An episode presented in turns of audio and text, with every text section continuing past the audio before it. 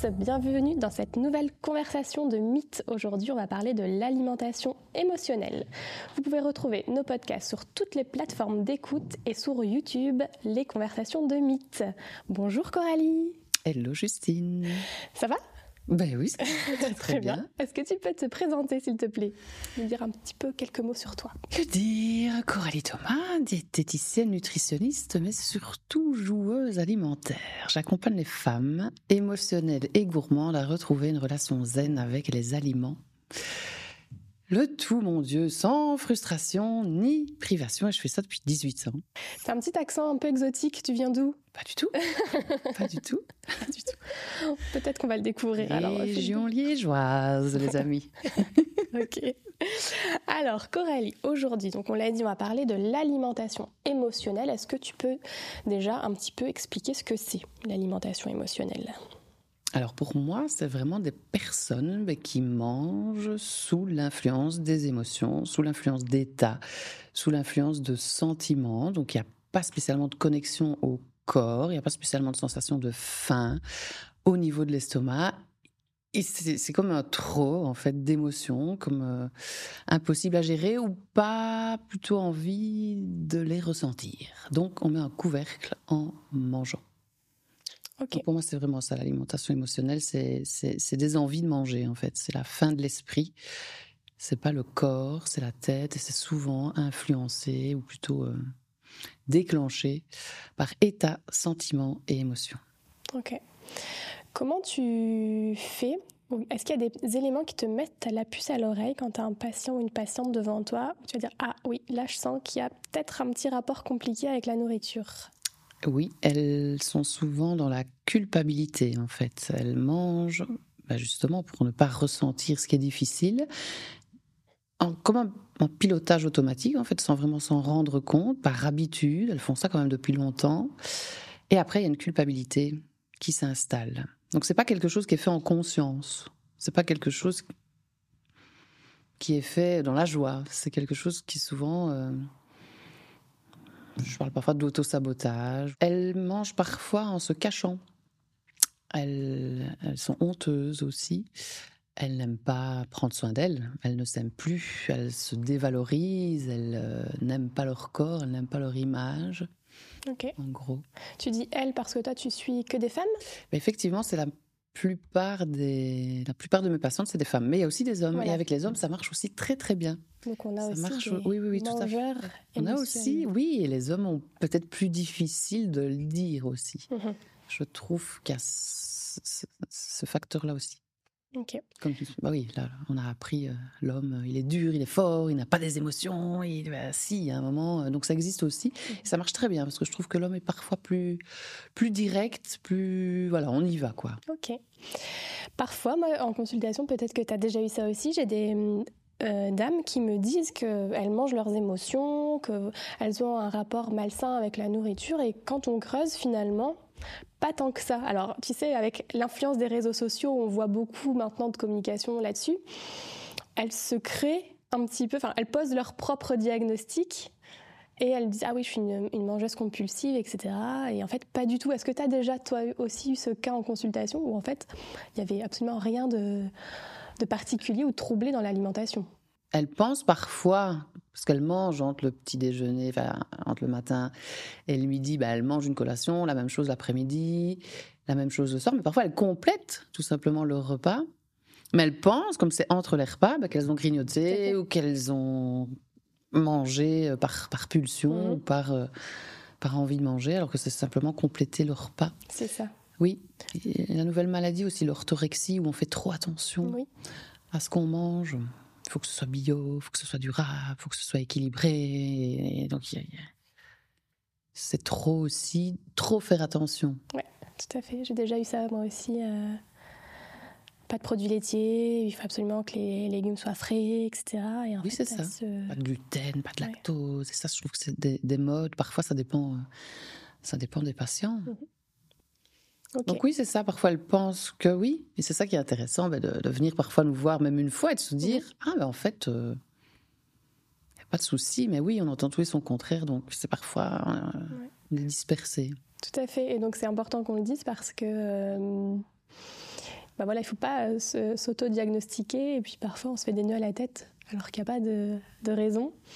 Et donc si on mange dans l'après-midi, bah, c'est pas forcément qu'on a un problème euh, au niveau de la relation à la nourriture, c'est peut-être qu'on on disait tout à l'heure qu'il n'y a pas eu assez de féculents à midi et il faut déjà commencer par rééquilibrer correctement son alimentation.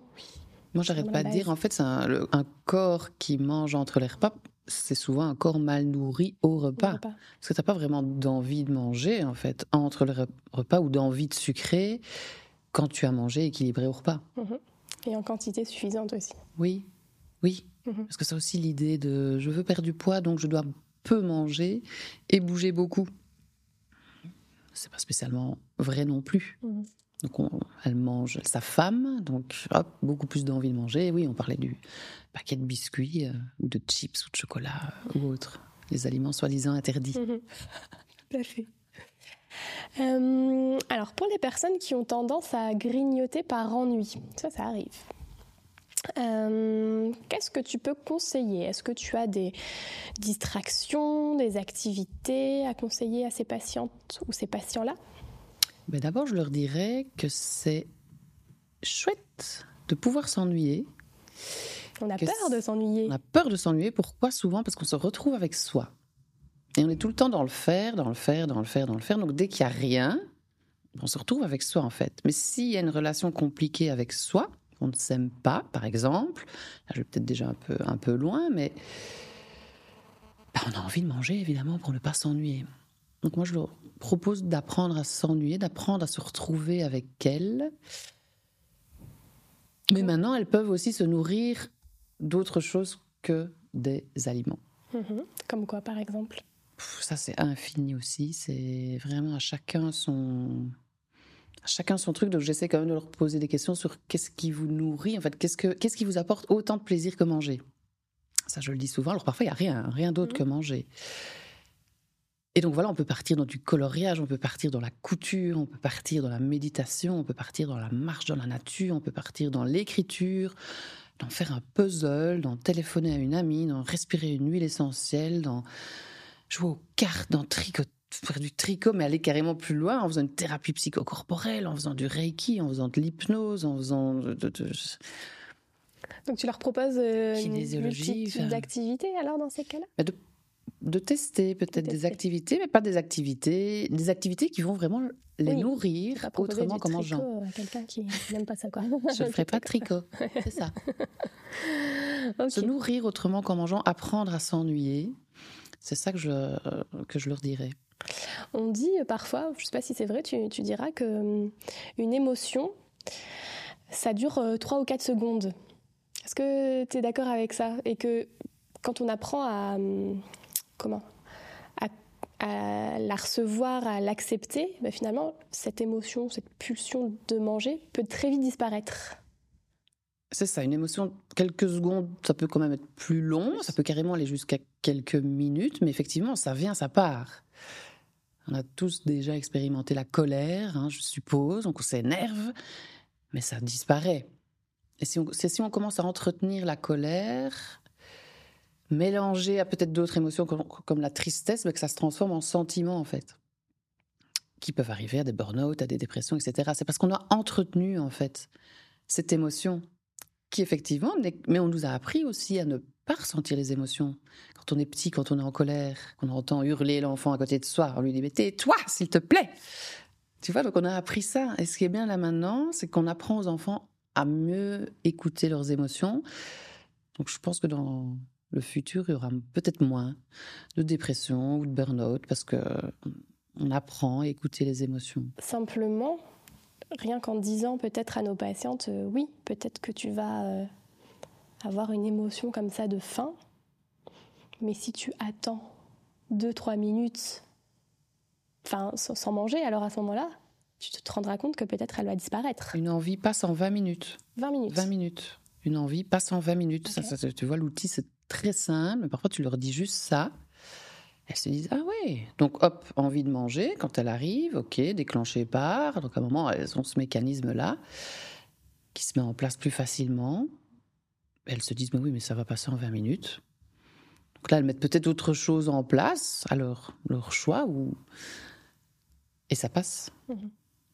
Tout à fait. Et c'est normal d'avoir des envies de manger. Oui. Il y a des patientes qui ne savent pas si elles ont réellement faim Ah ou oui, si c'est euh, une envie passagère. Comment tu leur expliques, toi? Donc il faut absolument qu'elle retrouve la faim de l'estomac, en fait. ouais. Les gargouillements, ça tire, ça gargouille. On est tous nés avec cette sensation-là. Mais avec le temps, euh, c'est vrai que ça peut passer. Donc là, il y a des exercices. Alors, on peut prendre une, tout simplement un test de, de 3, 4, 5 jours. On déjeune. Donc on déjeune, c'est le, c'est le petit déjeuner, c'est ça? C'est ça, j'étais en train de me dire. Le matin, le matin. Le matin, le matin, on mange. Et puis, on attend d'avoir faim. Pour manger son repas de midi, tu veux dire? Oui. Ok. D'avoir vraiment cette sensation de faim au niveau de l'estomac. Elle reviendra. Mais elle n'a peut-être pas le temps à l'heure actuelle de revenir parce qu'on mange, euh, bah, on a déjeuné, euh, on a pris le repas du matin à 8 heures et puis hop, on remange déjà à 10, puis à 11. Puis... La sensation de faim n'a pas le temps d'arriver. Donc, c'est vraiment foutre la paix, comme je dis, euh, à sa bouche aussi, à son, à son corps, de temps en temps, de le laisser sans rien. Ça aussi, c'est parfois difficile parce que c'est vide, parce que c'est connecté à des, à des manques ou autres. Mais si je reviens à ce que, ce que tu dis, oui, l'exercice, c'est vraiment euh, le repas du matin et attendre que cette sensation de faim revienne. Et elle arrivera maintenant, il faut être attentif. Parce que si on commence à faire, faire, faire, faire, faire, on n'est pas connecté à soi, on n'est pas connecté à l'être, donc la faim peut aussi passer. Et la sensation de faim, c'est un peu subtil, on a chacun ses sensations. Moi, c'est gargouillement au niveau de l'estomac, on entend parfois le bruit, parfois pas, un creux. Euh, si ça va trop loin, je peux pas manger tout de suite parce que je suis avec une patiente ou je fais autre chose ou que j'ai rien sous la main, j'ai froid. Mais chacun a ses sensations aussi liées à ça. Et ben, la seule chose à faire quand on, on a cette sensation, c'est de manger en fait. Et là, on peut noter qu'est-ce qu'on a été choisir, qu'est-ce qu'on a pris comme aliment, est-ce qu'on a mangé vite, est-ce qu'on a mangé consciemment. Et on fait ça pendant quelques jours.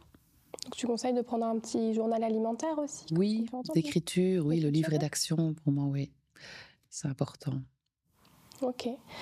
Euh, allez, je imagine une dame euh, ou un monsieur hein, qui travaille et qui est obligé de manger à midi parce qu'il reprend le travail à 13h. Je chipote un petit peu.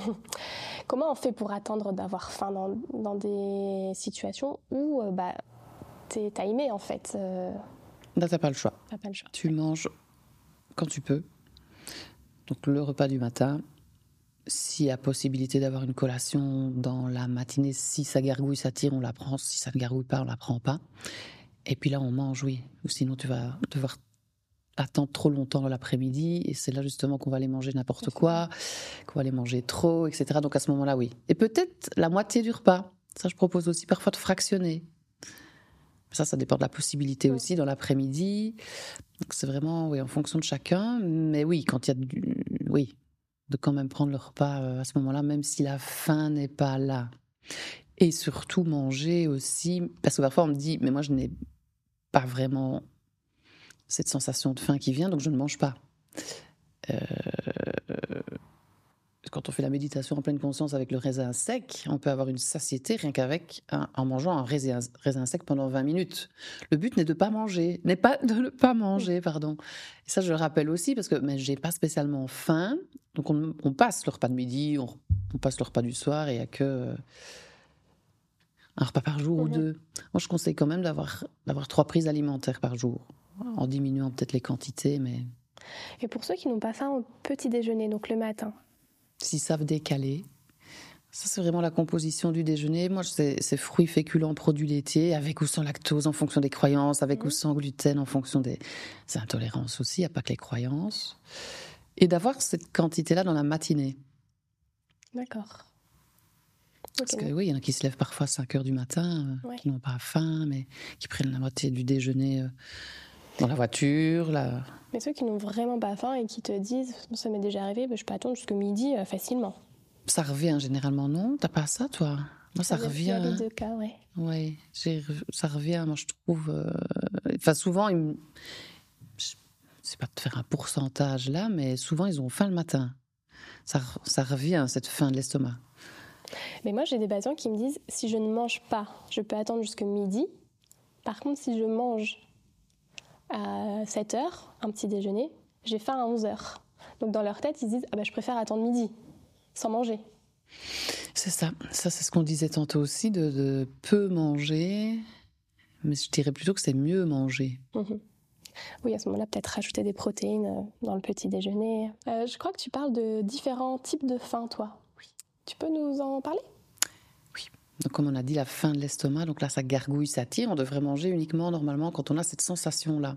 Ou la faim des cellules. Ça, j'explique qu'une femme enceinte, par exemple, tu vois, qui a parfois des envies comme ça d'orange, c'est parce qu'on a besoin de plus de, vitamine C pendant la période de grossesse, ou alors la personne diabétique qui a tout le temps cette sensation de soif. C'est parce que la glycémie est très élevée qu'il faut diluer le sang pour que la glycémie diminue. Tu vois, ça, c'est les cellules qui parlent. Mm-hmm. Ça, c'est la faim des cellules. On devrait normalement manger uniquement avec ces deux fins-là, suite à ces deux fins-là.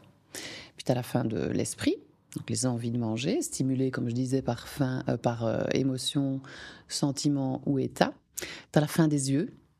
Alors je prends l'exemple du buffet à volonté, tu vois. En plus, tu as payé. Oh là là là là là on va retourner dix fois au buffet parce que j'ai payé. Donc il y a ce truc-là aussi. Mais faim des yeux, c'est vraiment si tu es sucré, évidemment. Si tu es salé, ben voilà, on, va dans le buffet salé.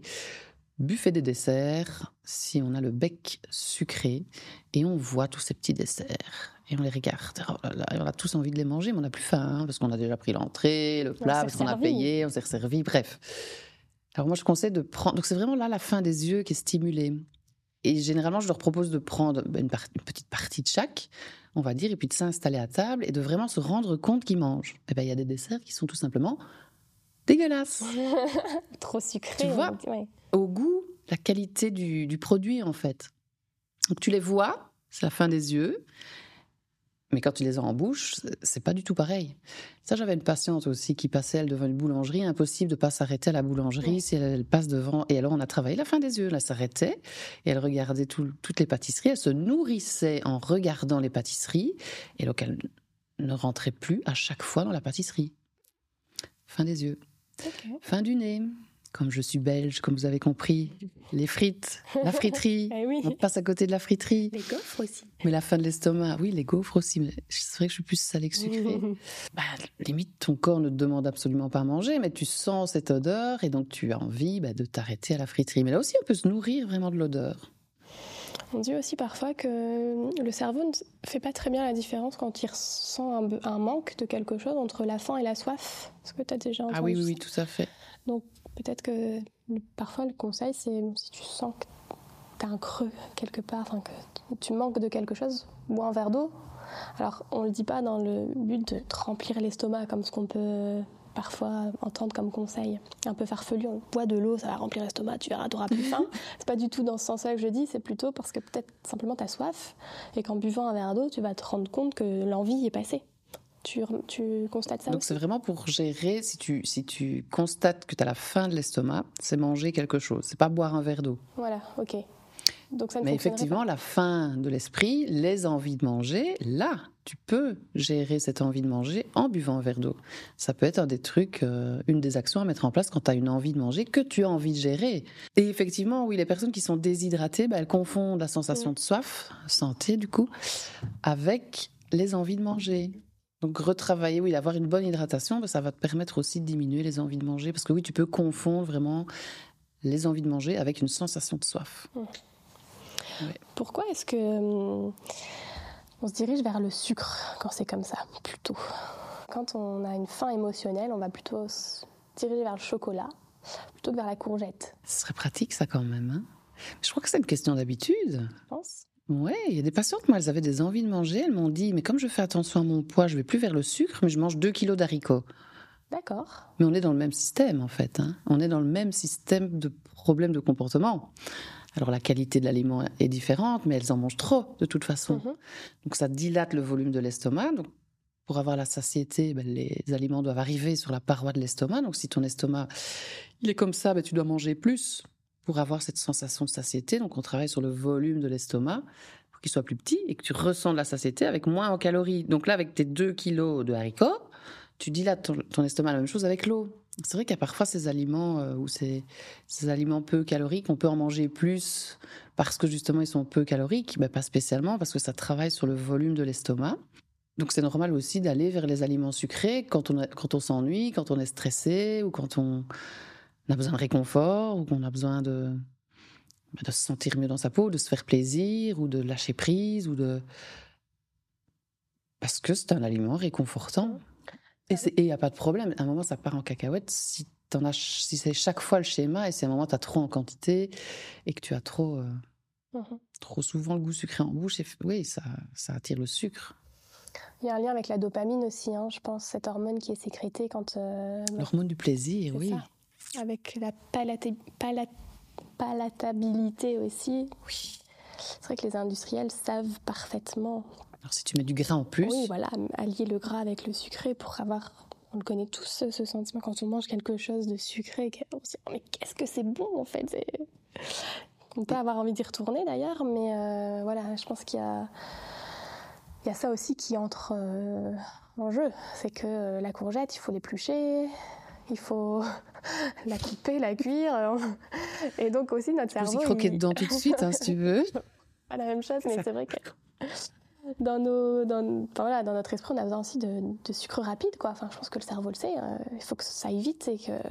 Mais comme tu dis, oui, la dopamine, l'hormone du mm. plaisir, se faire plaisir, c'est oui, c'est lié à ça. Et garder surtout cette, cette ce plaisir en mangeant. Je pense que quand tu développes les cinq sens en mangeant, ben tu sais beaucoup plus t'arrêter en fait à la bonne quantité.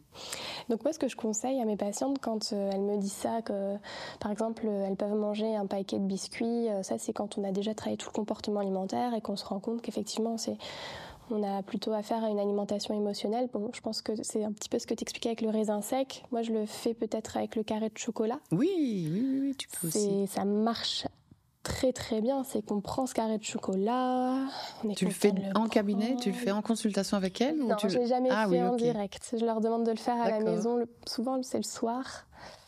Elles sentent ce carré de chocolat, il sent bon. Elles mangent un petit, un petit coin.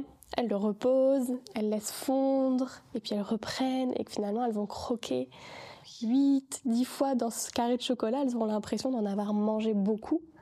Donc tu confirmes, toi aussi tu utilises ça? Complètement. Donc la dégustation en pleine conscience des aliments, tout à fait. Parce que si tu ne te rends pas compte que tu manges, mais ton cerveau n'a pas le temps de capter que tu as mangé, donc il, ne sait pas avoir une satisfaction en fait. Donc si tu prends le temps de déguster c'est en plus on, ferme les yeux, on est encore plus connecté à ça, et que tu te concentres vraiment sur ce qui se passe dans la bouche. Vous pouvez vous rendre compte aussi quand vous mangez du travail de la langue dans la bouche. Ça, c'est merveilleux. Bref, faites-le parce que en le disant, c'est un c'est un peu, c'est incroyable. La, la, langue va dans tous les sens. Et même l'odeur, et même respirer en même temps, et même toucher si tu, si tu sais l'aliment à un moment, tu as, cette satisfaction, cette satiété même qui est là, ben oui, tu n'as plus envie. Et tu as mangé la, la juste quantité, entre guillemets. Mmh et parfois, c'est l'excès, on mange la tablette de chocolat et c'est OK, mais on le fait aussi en pleine conscience. Et le lendemain, moins de féculents, plus d'eau, une activité physique. Plein de petits trucs comme ça. Euh. Ouais, c'est intéressant. Donc, voilà. Donc, on vient de parler des techniques un petit peu pleine conscience, etc. Comment tu gères ça? Parce que ça, c'est quand même, je le vois bien en consultation, cette énorme culpabilité. Des fois, je peux même recevoir des messages. Moi, Justine, ça ne va pas du tout, c'est la catastrophe. Je fais un petit clin d'œil à une patiente, je pense qu'elle va écouter. Elle m'a dit qu'elle avait mangé le paquet de Mars glacé. Elle n'en avait pas acheté depuis longtemps. Elle en a acheté et elle a mangé euh, l'intégralité du paquet. Donc, je sais pas combien ça représente, 4, 5, Mars glacé en une après-midi, quoi. Et là, c'est un SMS tout de suite paniqué. Justine, c'est, je suis une mauvaise personne. J'ai mangé le paquet de Mars. Je comprends tout ça fait. Comment Alors, bon, moi, j'ai bien mon idée sur la question, mais toi, comment tu, gères ce genre de situation? Bah, De se dire déjà qu'on ne sait pas revenir en arrière. Ce qui est fait est fait. Ce qui est fait est fait. D'essayer de comprendre justement qu'est-ce qui a donné cette envie d'abord d'aller dans le magasin, de les acheter, de les mettre sur le tapis de course, de payer avec son propre argent, de les reprendre, de les remettre dans le caddie, dans son sac, dans sa voiture, de les reprendre, de les rentrer chez soi, de les mettre dans son congélateur, de les sortir, de les ouvrir, de les manger. Après, pourquoi est-ce qu'on rajoute une culpabilité Il faut peut-être agir avant tout ça. Mm-hmm. Et c'est de reprendre cette responsabilité de, de voir en amont, comme je viens de dire. Et puis pour la suite, si ça me reprend, comment est-ce que je vais gérer ça? Et là, c'est tout, cet espace de, de, conscience, en fait. Mais parfois, c'est vrai qu'il y a des pulsions, des compulsions. Il y a des patients qui me disent, oui, moi, je, non, j'ai cette je n'ai pas cet espace-là avant. Parce qu'elles n'ont pas encore appris ça non plus. Mais euh, et j'ai envie de dire aussi, c'est de s'accepter aussi dans ses pardons, de s'accepter aussi dans ses faiblesses, de s'accepter dans ses comportements qui sont parfois complètement disproportionnés, où effectivement on a l'impression de, bah, de s'autodétruire un petit peu, euh, de ne pas prendre soin de soi en tous les cas.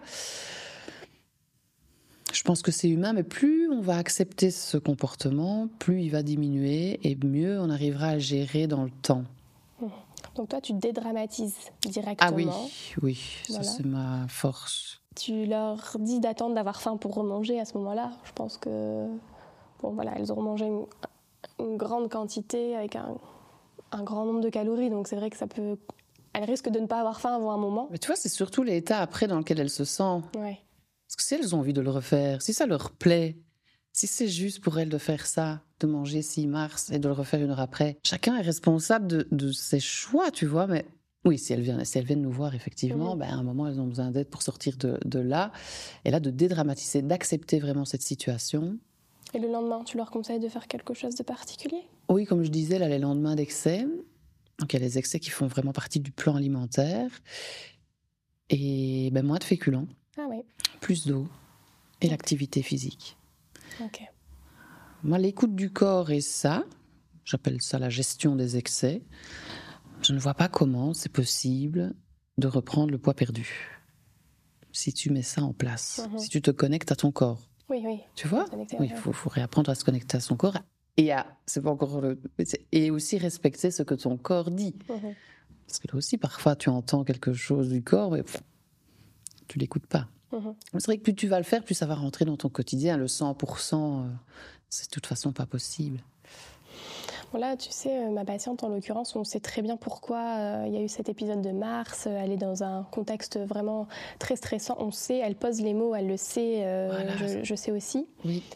Donc justement, dans des périodes de stress, parce qu'on a tous connu des moments hyper stressants dans nos vies où effectivement, on a envie de manger du sucre ou autre chose, mais on a envie de, manger, euh, voilà. Mais bon, quand c'est des moments, des, épisodes dans nos vies, que voilà, ça dure quelques jours, voire quelques semaines après, ça, s'estompe. Mais les patients qui ont des vies stressantes, un contexte familial peut-être stressant, des personnes malades, enfin voilà, pour plein de raisons, comment tu leur conseilles de gérer leur stress autrement qu'avec la nourriture si c'est une souffrance pour elles? Mais parfois, oui, elles ne se rendent pas compte qu'elles sont dans ce contexte-là. Donc c'est déjà mettre de la conscience sur le contexte et aussi de décider est-ce que j'ai envie de rester dans ce contexte?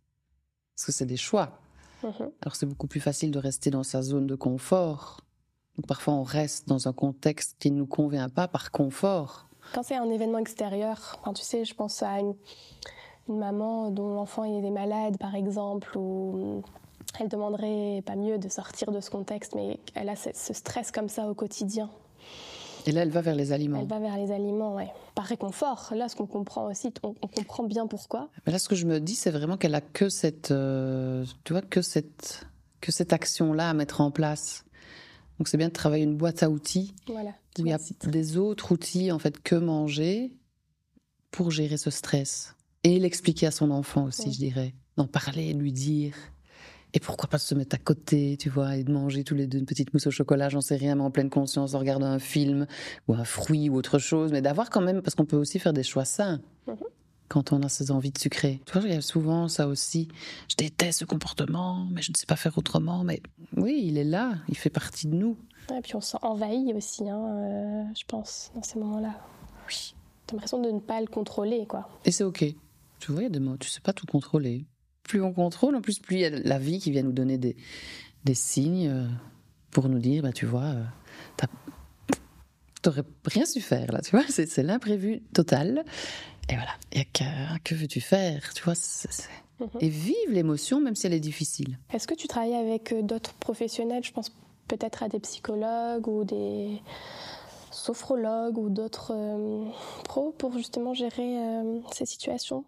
Parfois, je me sens coincée dans la, dans la consultation. On sent bien qu'il y a des blocages, parce qu'on peut avoir des blocages qui viennent de nos blessures, qui viennent de notre éducation, qui viennent de notre enfance, qui viennent des religions, qui viennent des croyances, qui viennent des loyautés familiales. Enfin, il y a énormément de choses qui nous, qui nous définissent. Mhm. Et à un moment, moi, je me sens parfois bloquée, effectivement. On sent qu'il y a des blocages inconscients. Et là, bah oui, la sophrologie, euh, la kinésiologie. Euh, j'ai aussi des, des masseuses, des personnes qui te reconnectent vraiment au corps. J'aime beaucoup aussi la biodanse pour celles qui ont des cours euh, pas loin de chez elles. J'aime bien aussi le yoga. Les thérapeutes, oui, c'est vraiment plus aller vers des personnes, des psychologues aussi. Ouais, hein. Ça, fait, on peut partir vraiment vers le, le psychologue classique. Pour moi, on, reste on a besoin de commencer comme ça. Et puis peut-être un thérapeute psychocorporel, tu vois, pour aller plus. Parce que la tête, à un moment, on a compris. Tu vois, c'est bien de passer aussi aux autres niveaux. Allez, dans quasiment tous les podcasts, on parle de l'importance de l'équipe pluridisciplinaire et j'aime bien le dire parce que c'est pas parce qu'on est euh, diététicien et qu'on a une formation peut-être en troubles du comportement alimentaire ou autre qu'il ne faut pas se faire aider par un autre euh, collègue, qu'importe euh, la branche finalement. Mais euh, c'est vrai que j'aime bien le redire quand même souvent parce que parfois on peut avoir l'impression qu'on va gérer cette situation parfaitement. Et comme tu le dis, non, en fait, parfois on sent qu'il y a des blocages qui ne Oui. sont pas de notre ressort. Oui. Et il faut absolument euh, orienter le patient vers, vers quelqu'un d'autre. quoi. Là, j'oriente vers une, une hypnothérapeute. Et Ouais. alors, on s'envoie des petits messages Mhm. vocaux suite aux, conféren- aux fait, conférences, non, aux ça. consultations. Et il y a aussi une, une psychologue euh, avec qui on fait ça aussi. Et des médecins aussi classiques. Ouais, tout à fait. euh, Parce que ça aussi, hein, ça, peut, ça peut aussi aider, tu vois, de refaire un bilan, de refaire une prise de sang, Ouais. de refaire un bilan cardiaque, de vérifier le sommeil, sommeil par des différents tests. Ça aussi, ça peut. euh, Et à quel moment tu en ressens euh, l'utilité? Dès que ça commence à devenir vraiment trouble des conduites alimentaires? C'est au feeling peut-être. Oui, quand je sens qu'avec cette patiente-là, il va y a- Ça bloque. ça bloque. Quelque part. ouais. Maintenant, ça se sent toujours dans les accompagnements. Il faut au moins six mois avant que je, je me dise, là, euh, mais c'est quand je sens qu'il y a vraiment des blocages, où tu, tu vois, tu, tu proposes des choses. Moi, je me qualifie plutôt de guide, mais parfois, elles ne mettent pas du tout en pratique les propositions, alors qu'elles viennent nous voir. Je ne sais pas si tu as ça aussi. Parfois, elles veulent arriver à un objectif. Et alors, parfois, on sent qu'elles sont tellement bloquées, en fait, dans leurs habitudes, ben, qu'à ce moment-là, oui, il y a des choses inconscientes qu'il faut, libérer. Donc, euh, Mhm. d'autres thérapeutes peuvent aider. Ouais, moi j'ai le cas d'ailleurs, c'est avec un monsieur. On a fait le tour de, de tout ce que je pouvais, enfin, vraiment c'est tout ça. ce que je pouvais lui proposer, et il le dit. Il dit mais Justine, je, je sais que tu as tout fait, mais ça y est maintenant il le dit. Mais je suis contente parce qu'il dit c'est dans ma tête quoi. Et j'ai besoin de, je, je sais en fait tout ce que tu me dis, je, suis d'accord avec toi. Puis je suis en sortant de la consultation, je me dis allez pendant, là je, je- je vais faire ça. Il dit je le fais deux jours. Troisième jour, il ne peut plus. Enfin, il est complètement envahi d'autres choses et eh bien, c'est bien qu'il le reconnaisse. Que là où ça peut être compliqué, c'est quand euh, ton patient ne le reconnaît pas du tout et que toi, tu arrives à court de ce que tu peux lui proposer et tu as l'impression que il met tout en place, mais que voilà, là, il est très honnête et il le dit. Mais là, effectivement, j'ai orienté vers quelqu'un d'autre. quoi. Et on n'est pas les baguettes magiques des gens. Ouais. On est là pour les guider, que ce soit la diététicienne ou les autres thérapeutes dont on vient de parler. Ou... Mais c'est vrai qu'on ne va pas le faire à leur place. Ils peuvent aller plus vite, je trouve. Mm. C'est plus simple, plus rapide, plus rassurant, je trouve, avec un, un thérapeute. Et on a tous besoin de coach ou de thérapeute, ou Ouais. même les grands sportifs, ils ont tous des, des coachs, même les personnes qui ont les, les critères de réussite, que ce soit même des chanteurs ou autres, ben, ils ont tous des, des coachs. On est des aides de lien, on a besoin de partager, on a besoin de, ben, de se motiver l'un l'autre pour, pour avancer parfois plus vite. Alors ça, c'est aussi très fréquent, je rencontre ça, enfin très fréquent, fréquent, des gens qui ont peur d'avoir faim Oui, et qui mangent sans avoir faim parce qu'ils disent mais non, mais je vais Oui. avoir faim, c'est pas possible, il faut que je mange. ça j'ai l'impression que ça vient de la, la guerre. Alors là, en l'occurrence. T'as jamais entendu ça? Ah oui, j'ai déjà entendu pourquoi. Ils ont peur d'avoir faim parce que dans leurs ancêtres, oui, ou nos grands-parents, ben, ils ont vécu la guerre et donc on mange avec eux quand on est plus petit. Et si on finit pas l'assiette, euh, ben, c'est la crise, quoi. Finis ton assiette parce que eux, ils ont été en temps de, de famine et que là maintenant, ben, l'enfant il peut manger et a intérêt à finir son assiette, quoi. Et donc oui, ça peur d'avoir faim. Et se rendre compte que c'est génial d'avoir la sensation de faim, c'est la preuve que le corps fonctionne correctement. Mais il y a tout un bagage derrière. Tout... Tu conseilles quoi Des méditations, toi, dans ces cas-là? Méditation, c'est plus pour les envies de manger. D'accord. On a des, des circuits neuronaux qui, qui sont robustes parce qu'on les a entretenus, entretenus, entretenus, entretenus. Et en fait, le cerveau, il préfère rester dans ces circuits-là parce que c'est plus facile, ça demande beaucoup moins d'énergie. Ça aussi, on a quand même assez souvent les gens qui prennent du poids pendant les vacances, pendant les périodes festives, Noël, etc. Euh, et qui, euh, qui se déconnectent en fait. Enfin voilà, alors il y en a certains qui le disent, qui disent pas oh c'était vacances, hein, euh, voilà, c'était Noël, hein, et je me suis fait plaisir. Je me suis fait plaisir. Il y en a qui le vivent très bien.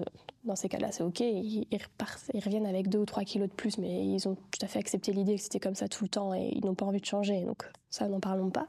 Ceux qui en souffrent. Alors comment on fait dans ces cas-là pour les connecter? Pendant ben, des périodes comme ça Il faut vraiment travailler le comportement alimentaire pendant quand même un, bon moment. Pour... Là, c'est la preuve pour moi que le comportement n'est pas euh, changé en profondeur. Mm. Parce que si le comportement alimentaire est changé en profondeur, que tu sois dans l'Himalaya, que tu sois en Afrique, que tu sois aux États-Unis ou en Belgique ou en France, ça change rien en fait. Tu connais tes quantités, tu connais l'équilibre des repas, tu connecte à ton corps. Donc voilà, ça a travaillé, euh, continue à travailler en profondeur sur le sur la structure peut-être et, et sur la notion de plaisir aussi peut-être parce que pourquoi le plaisir c'est directement attendre d'être en vacances pour manger plus mais quand c'est ancré en soi quand tu sens les effets positifs aussi bah tu le fais même si tu es en vacances mais c'est leur dire aussi que c'est possible de manger équilibré, même si elles sont en vacances, même si c'est Noël, même si c'est Nouvel An, parce qu'il y, a tout le temps quelque chose. Là. Pâques, Saint-Valentin, anniversaire, communion, mariage. Il y a tout le temps quelque chose, dans tous les cas ici, dans notre, dans notre société. Et on fête beaucoup autour de ça, donc c'est OK. Comment on fait pour s'arrêter de manger quand on n'a plus faim? Parce que finalement, on en revient toujours un peu à ça. C'est que notre corps est est quand même conçu pour recevoir des signaux, normalement, quand tout va bien, de satiété, de rassasiement. Et quand on ressent la satiété ou le rassasiement, on s'arrête de manger. Mhm. Or, il y a des personnes qui ne ressentent pas du tout. Non. Comment tu travailles ça? C'est vraiment une habitude, des habitudes aussi, d'être vigilant. plus on le fait, plus ben, ça rentre dans les habitudes, mais il faut du temps, comme on vient de dire, changer euh, ces circuits robustes. Donc toi, tu peux parler de quantité à certains de tes patients, quand tu vois que l'alimentation n'est pas très structurée, tu vas leur dire bon bah voilà, c'est autant de grammes de euh, féculents, autant de grammes de protéines, tout ça? Ça c'est sûr, on commence par la structure. C'est vrai, comme je dis, c'est pas le plus important pour moi parce que c'est quelque chose que je fais tout le temps. Donc, mais en consultation, oui, il y a des personnes qui n'ont pas cette notion de quantité. Et pour moi, sans la structure, c'est difficile euh, bah, d'aller plus loin mhm. au niveau de la compréhension du comportement alimentaire. Et ça fait du bien aussi, parfois aux personnes, de se rendre compte des quantités. Et donc, une personne à qui tu indiques les quantités, mais qui te dit euh, Ok, mais en fait, j'avais encore faim. Oui, oui, oui, c'est pas assez. Ben là, elles augmentent. Elles augmentent. Ouais, elles augmentent. Donc, il y, a la quantité calculée euh, en fonction de, du BMI, poids, taille, activité physique, etc. Donc, il y a ces quantités-là, mais parfois, tu le vois bien à l'anamnèse alimentaire, et puis au calcul, tu te dis Oula, il y a un gros, euh, un gros écart. Donc, déjà, on peut peut-être augmenter un peu, puis progressivement, et c'est le volume de l'estomac, et tu auras la satiété à un moment avec un plus petit... Euh, Est-ce que tu as une, boîte à outils en fonction des émotions? Donc, euh, par exemple, si c'est une, patiente qui va manger parce qu'elle s'ennuie, tu vas plutôt conseiller un outil, parce qu'elle est stressée, un autre? La première chose que je peux quand même dire quand on est triste, c'est de pleurer et de ne pas garder cette tristesse en soi, en fait. La colère, on peut acheter un punching ball. Donc on la décharge, on, peut frapper sur son matelas par exemple. On peut faire semblant d'hurler, ça c'est un, docteur qui, disait ça. Ça marche aussi pour extérioriser en fait cette colère. Tu peux aussi crier dans un coussin, tu peux crier dans ta voiture. Quand tu es en colère comme ça, c'est vraiment repérer, mais il y a des patientes qui ne savent pas repérer l'émotion dans, laquelle, dans laquelle... Euh, Elle se trouve, oui, tout à fait. Et donc déjà ça, rien que mettre le mot, ah ben là c'est la tristesse, ah ben je vais pleurer, là c'est la colère, ah ben on va extérioriser la colère, c'est de ressentir déjà ça. Et oui, à chaque outil, euh, à chaque émotion, à chaque état, il y, a, des outils plus spécifiques. De se mettre dans un plaid, tout simplement. Le but c'est de trouver des outils simples. Quelle place euh, tu accordes au sport, toi, ou à l'activité physique dans cette gestion d'émotions? Donc l'activité physique permet de réguler les émotions. Ça c'est clair. Et c'est une activité physique que la personne va aimer. Oui, je suis d'accord. Le but c'est vraiment de trouver quelque chose qu'on aime faire, qui nous apporte de la joie, qui nous apporte de l'énergie, et que ça tienne dans le temps, toute sa vie en fait. Mhm. parfois ce sera sept fois par semaine, parfois une, parfois ce sera 30 minutes, parfois ce sera deux heures. Ça, ça n'a pour moi en tout cas, pas vraiment de d'importance. Je trouve que c'est la, régularité, ça par contre c'est super important, et trouver une activité qui va plaire mhm. et qui va faire du bien. Donc tu la conseilles quasiment systématiquement Oui, euh, et tout simplement la marche parfois, bah parce que tout de suite elle pense activité physique. Je dis, mais on ne vous demande pas de faire un marathon, juste aller prendre l'air en fait, de marcher. Ou moi, je leur conseille aussi parfois une montre pour. Euh, oui, hein, qui sont très motivés avec ça. Mesurer et puis fixer l'objectif de faire autant de pas par jour et oui. d'essayer de s'y tenir aussi, qu'importe la manière. Euh, si c'est une fois, euh, on y va deux fois parce qu'on n'a pas trop le temps. Si c'est par petits coups de 10 minutes. Oui, même par 10 minutes. Les micro-actions tous les jours amènent vraiment au résultat, en fait, au changement. Mhm. Ça, parfois aussi, elles ont l'impression qu'il y a trop de choses à mettre en place et y aller vraiment petit pas par petit pas. Comment tu mesures les progrès chez tes patients? Il faut absolument pour moi un bilan de départ et un bilan de fin parce que ça se fait tellement en les écoutant, les respectant et en qu'elles ne, ne se rendent pas compte en fait hmm. du chemin qu'elles ont parcouru. Et ça c'est chaque fois génial parce que tu regardes le bilan de départ et, elles se rendent compte elles aussi en fait qu'elles ont euh, effectivement mis quand même des actions en place. je trouve que nous on le ressent. Ah oui, ça se voit. Ah oui, carrément, oui, oui, oui, oui. Et parfois, tu as l'impression que tu es bloqué, que tu n'y arriveras jamais, là. Puis hop, d'un coup, tu sens vraiment que ça se débloque. Parfois, elles changent même d'objectif poids. Elles ont envie d'atteindre un certain poids, puis au fur et à mesure de l'accompagnement, mais en fait, euh, elles n'ont plus spécialement envie d'atteindre ce poids-là parce qu'elles se sentent bien dans ce poids-là et que c'est OK pour elles, qu'elles l'ont accepté. Je crois qu'il y a vraiment une grosse question d'amour de soi, moi. Moi, je leur conseille parfois de se parler comme si elles, parlaient à leur, à leur meilleure copine. Enfin, ah oui, excellent. C'est pas mal parce que ou à leur enfant. Oui, à leur enfant. prendre euh, soin. Oui, c'est ça. On prend parfois. On est toutes super euh, bienveillantes quand il s'agit de nos amis. Mais c'est pas grave, mais enfin. Euh, mais ton poids, c'est 0,001% de ce qu'on voit chez toi, tellement tu es rayonnante, lumineuse, etc. Parfois, je leur dis, mais Qu'est-ce que vous diriez là si c'était votre meilleure copine qui vous disait ça, qui, vous disait ça? Elles peuvent se serrer dans les bras aussi, avec peu d'amour pour toi, ou t'attends que l'autre te donne l'amour que tu n'as jamais eu. Bref, il y a plein, plein de choses comme ça. Mais tu peux te l'apporter à toi. Plus tu vas te l'apporter à toi, ben, auras facile d'en donner à l'autre aussi. Comme dans les avions, euh, c'est un problème, on se met le masque à oxygène d'abord sur nous avant d'aider les autres. Pour moi, c'est pas aider les autres sans prendre soin de soi. Eh bien, écoute, on arrive euh, à la fin de cette conversation, Coralie. Où est-ce qu'on peut te trouver? Dis-nous tout. Parle-nous un petit peu de tes projets et de ce que tu as déjà créé. Vous pouvez me trouver sur coraliethomas.com où là vous avez tous les boutons pour me rejoindre sur les réseaux. Facebook, le groupe privé Facebook pour les personnes vraiment intéressées par le sujet l'acceptation du poids en étant une femme émotionnelle et gourmande. J'ai aussi écrit deux livres de recettes. Là, il y a boutique en ligne sur le site. Je viens de terminer quatre ateliers en ligne offerts pour vraiment avoir un autre regard sur la diététique. Est-ce qu'il y a quelques ressources, quelques livres, quelques formations peut-être que tu as faites qui, pourrait être utile à d'autres C'est vrai que c'est tout le développement personnel moi qui m'a qui m'a amené à ça où j'ai fait plusieurs plusieurs stages de développement personnel. J'ai lu euh, oui plein plein de livres aussi autour des émotions. Il y a Jeanne Sio Fachin qui s'occupe des personnes HP. Il y a Thomas euh, Severino Tomasella aussi qui est spécialisé dans les personnes hypersensibles.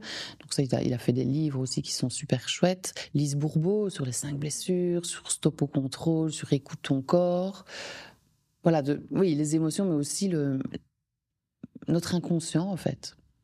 Notre inconscient qui nous pilote. 90% de nos vies sont inconscientes, il y a 10% de conscient, comme un iceberg. Ce qu'on voit, c'est 10%, c'est le conscient, ce qu'on ne voit pas, c'est 90%, et c'est notre inconscient. C'est quand même un truc de fou, donc on croit savoir, mais en fait, on sait rien. Ok. donc, euh, cool, tout va bien, relax, vivons, surfons sur ce qui est. Et on fait ce qu'on peut dans la joie, la bonne humeur et dans le jeu. Ok, super. Un grand merci, Coralie. Avec plaisir, Justine. Merci à toi.